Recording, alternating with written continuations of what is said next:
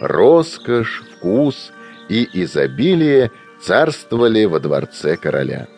Министры его были премудры и искусны, придворные добродетельны и верны, слуги преданны и трудолюбивы, конюшни обширны и полны самых лучших в свете лошадей, покрытых богатейшими чепраками. Но что всего более удивляло и изумляло приезжих, заходивших полюбоваться этими прекрасными конюшнями, так это то, что на самом видном месте господин осел выставлял на показ свои большие длинные уши.